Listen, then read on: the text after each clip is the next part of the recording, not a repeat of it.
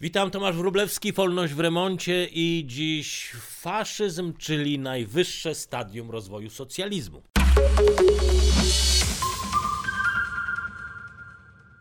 Siedemdziesiąt dwa lata temu George Orwell opublikował sławny zbiór esejów Polityka i język angielski, w którym stwierdził, że faszyzm nie ma już tak naprawdę żadnego znaczenia, poza tym może, że kojarzy się z czymś, czego bardzo byśmy nie chcieli. To, co zadziwia, to że w przeciwieństwie do faszyzmu, socjalizm w wielu środowiskach, wielu zastrzegam, nie chcę tutaj nikogo urazić, bo nie we wszystkich, socjalizm kojarzy się z czymś dobrym, z czymś pożądanym. Mało kto powie dziś o sobie faszysta, a socjalista, i owszem, chętnie wiele osób to powtarza. Historyczno-ekonomicznego punktu widzenia między jednym a drugim tak naprawdę nie ma różnicy. Jak to swego czasu zauważył austriacki filozof, ekonomista Ludwig von Mises w książce, o której już w moich podcastach sporo było, wspominałem o niej, Rząd Wszechmogący. W tej książce Mises pisał Mieliśmy niemiecką czy nazistowską emanację socjalizmu, mieliśmy rosyjską czy bolszewicką emanację, ale socjalizm to tylko socjalizm. Zanim przejdę do natury systemu z jego rozmaitymi mackami, przypomnę początki. 23 marca 1919 roku, wkrótce zresztą stuknie nam setka, e, Benito Mussolini, wydawca wielu socjalistycznych gazet, założył partię Fasci di Combattimento, popularnie nazywaną partią faszystowską. Włoski socjalizm od początku miał takie narodowe trochę zacięcie, ale, i to jest prawda, to co mu się zarzuca, ale program Fasci otwiera długa lista czysto socjalistycznych postulatów, jak konfiskata mienia kościelnego czy mienia banków. Sam Mussolini y, podziwiał i rozczytywał się w dziełach Marksa, o którym zresztą pisał wybitny filozof przemocy klasy robotniczej. Paul Johnson, y, brytyjski historyk, człowiek, który sam przeszedł długą drogę życiową od socjalizmu do konserwatyzmu, w epokowym dziele Modern Times pisząc o Mussolinim, zwrócił uwagę, że człowiekiem, który ostatecznie uformował pierwszego faszystowskiego wodza, był Kurt Eisner, przywódca Bawarskiej Republiki Rad, mało taki znany może byt, utworzony w 1918 roku w Niemczech, z rządem wyłonionym z samozwańczych rad robotniczych, chłopskich i z żołnierzy. Eisner bardziej nawet niż na Marksa orientował się na Lenina, jak mawiał, dojrzałą formę socjalizmu. Mowa tu już o, oczywiście o komunizmie.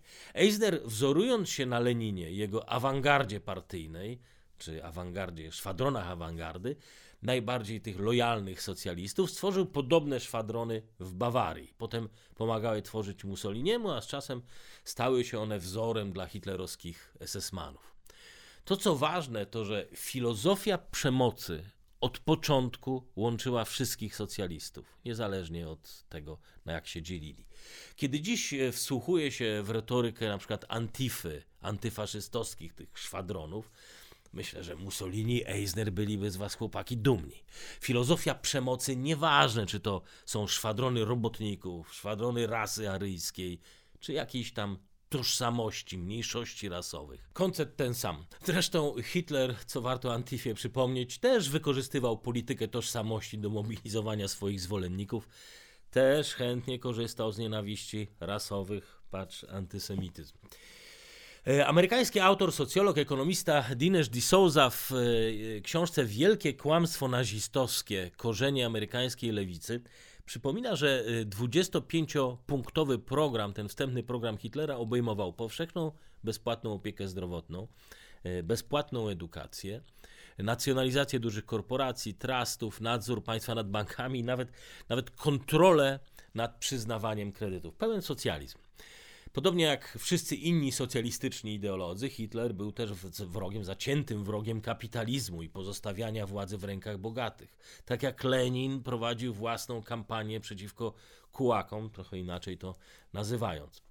E, Di Souza e, pisze, że nazistowski antysemityzm wyrósł z nienawiści Hitlera do kapitalizmu. Hitler, jak socjaliści, rozróżnia gospodarkę produktywną, która może trwać, i tą, która jest zrodzona z kapitału, i ta nie ma prawa bytu. Ta niechęć do rynków kapitałowych to czysty lenizm. Tyle tylko, że w antysemickim wydaniu Hitlera. Richard Pipes e, w innej doskonałej książce Rosja bolszewików pisał Żaden Europejczyk, żaden socjalista przed I wojną światową nie przypominał bardziej Lenina niż Benito Mussolini. Podobnie jak on wierzył, że robotnik nie był z natury rewolucjonistą i musiał zostać popchnięty do radykalnej akcji przez intelektualną elitę. Nazizm, słowo, które współcześni socjaliści chętnie używają jako zamiennika, żeby na wszelki wypadek nie podpierać się narodowym socjalizmem. Otóż nazizm to tak naprawdę abrewiacja od Der Nationalsozialische Deutsche Arbeiterspartei, czyli Narodowo-Socjalistyczna Partia Niemieckich Robotników. Kilka razy, kiedy w pogoni twitterowych myśli pisałem o odłamach socjalizmu, stawiając znak równości między faszyzmem a socjalizmem, zwracano mi uwagę, pomijam już te wulgarne i agresywne wpisy, ale byli też i tacy, którzy y, zwracali mi uwagę, że po prostu, że Niemcy były skrajnie kapitalistycznym krajem. Tak jak komuniści byli skrajnie socjalistyczni, to oni byli skrajnie kapitalistyczni. To taka była oficjalna wykładnia PRL-owskiej historiozofii. Utrzymywano wtedy, że ponieważ środki produkcji w hitlerowskim socjalizmie pozostawały w prywatnych rękach, to system był kapitalistyczny. Wspomniany już Ludwik Mises e, w analizie faszyzmu zwraca uwagę, że to bzdura, że własność prywatna w hitlerowskich Niemczech była tylko nominalna. W rzeczywistości wszystkie środki produkcji kontrolowane były przez państwo. Prywatni właściciele nie decydowali ani o tym, co produkują, ani ile tego mogą produkować, ani za ile mogą to sprzedać, ile mogą zapłacić swoim własnym pracownikom.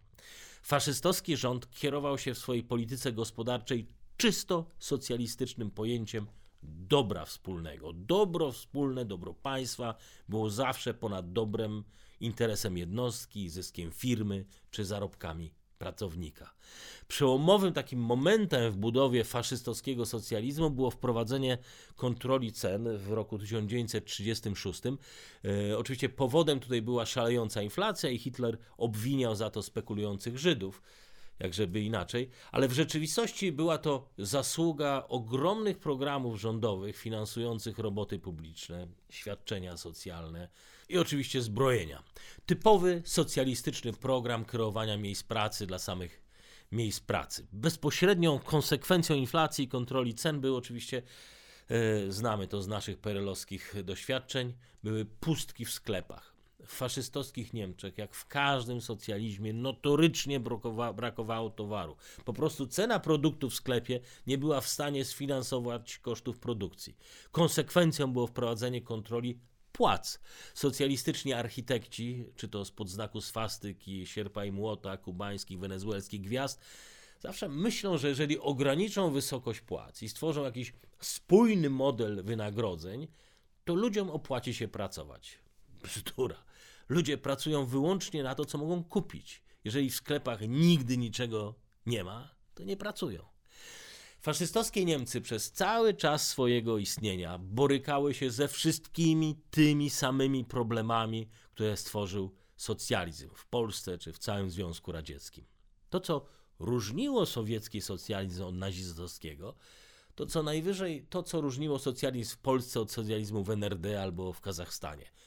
Rząd sobie tylko z danych powodów może decydować, jakich produktów woli produkować, a jakich nie. Czego ma być pod dostatkiem, a czego będzie brakowało. Dlaczego w PRL-u zawsze na przykład był ocet na półkach, a w NRD były buty, w Bułgarii kożuchy. Nikt tego nie wie. Tak działał socjalizm. To, co różni socjalizm od kapitalizmu z kolei, to nie to, czy fabryką zarządza dawny właściciel, czy komunistyczny urzędnik, ale to, kto decyduje o cenach. Rynek czy rząd. Niemcy produkując na masową skalę uzbrojenia nie byli w pewnym momencie w stanie zapewnić pełnych racji jedzenia. Kiedy Związek Radziecki, jak Państwo pamiętacie, przystąpił do wyścigu zbrojeń ze Stanami Zjednoczonymi w latach 80., to w pewnym momencie nie był już po prostu w stanie produkować dostatecznej ilości chleba, samochodów, statków, maszyn rolniczych. Padł. Najzwyczajniej w świecie, w świecie zatkał się i padł. Fryderyk Hayek w drodze do zniewolenia, sławnej książce, pisał Konflikt między faszystowskimi lub narodowo-socjalistycznymi partiami socjalistycznymi. Należy uznać za coś w rodzaju konfliktu między rywalizującymi ze sobą różnymi frakcjami socjalistycznymi. Wiecie Państwo, że trzeba naprawdę było sporo intelektualnej gimnastyki, wiele lat pracy lewicowych elit, wykładowców lewicowych uczelni i gazet, żeby w naszej świadomości oddzielić socjalizm od nazizmu i faszyzmu. Di Souza tłumaczy to zjawiskiem, które Zygmunt Freud nazwał projekcją. Bywa, że przestępcy, zbrodniarze za swoje czyny obarczają swoje ofiary. Ten paniczny strach polskich elit lewicowych przed narodowym zrywem nie ma żadnego historycznego uzasadnienia. Przed wojną w Polsce oczywiście mieliśmy silne narodowe organizacje, mieliśmy złe doświadczenia z gettem ławkowym, to wszystko prawda, ale nigdy nie doświadczyliśmy tyle zła i okrucieństwa, z rąk, co z rąk socjalistów. Zarówno sowieckich, jak i co najsmutniejsze, z rodzimych socjalistów komunistów, grabiących mienie swoich sąsiadów, wsadzających ich do więzień i tak mordujących swoich rodaków. Mówienie teraz o jakimś narodowym zagrożeniu, jakichś faszystach, co nie wiadomo kim byli, skąd się wzięli i na pewno nie mieli nic wspólnego z socjalizmem czy socjalistyczną zarazą, to właśnie jest freudowska projekcja. Największe zło, jakie Polacy kiedykolwiek wycierpieli od Polaków, to właśnie w imię socjalizmu, a nie narodowego patriotyzmu. Zapraszam na kolejny odcinek Wolności w Remoncie za tydzień na kanale YouTube Warsaw Enterprise Institute, a wersja audio w podcastach iTunes.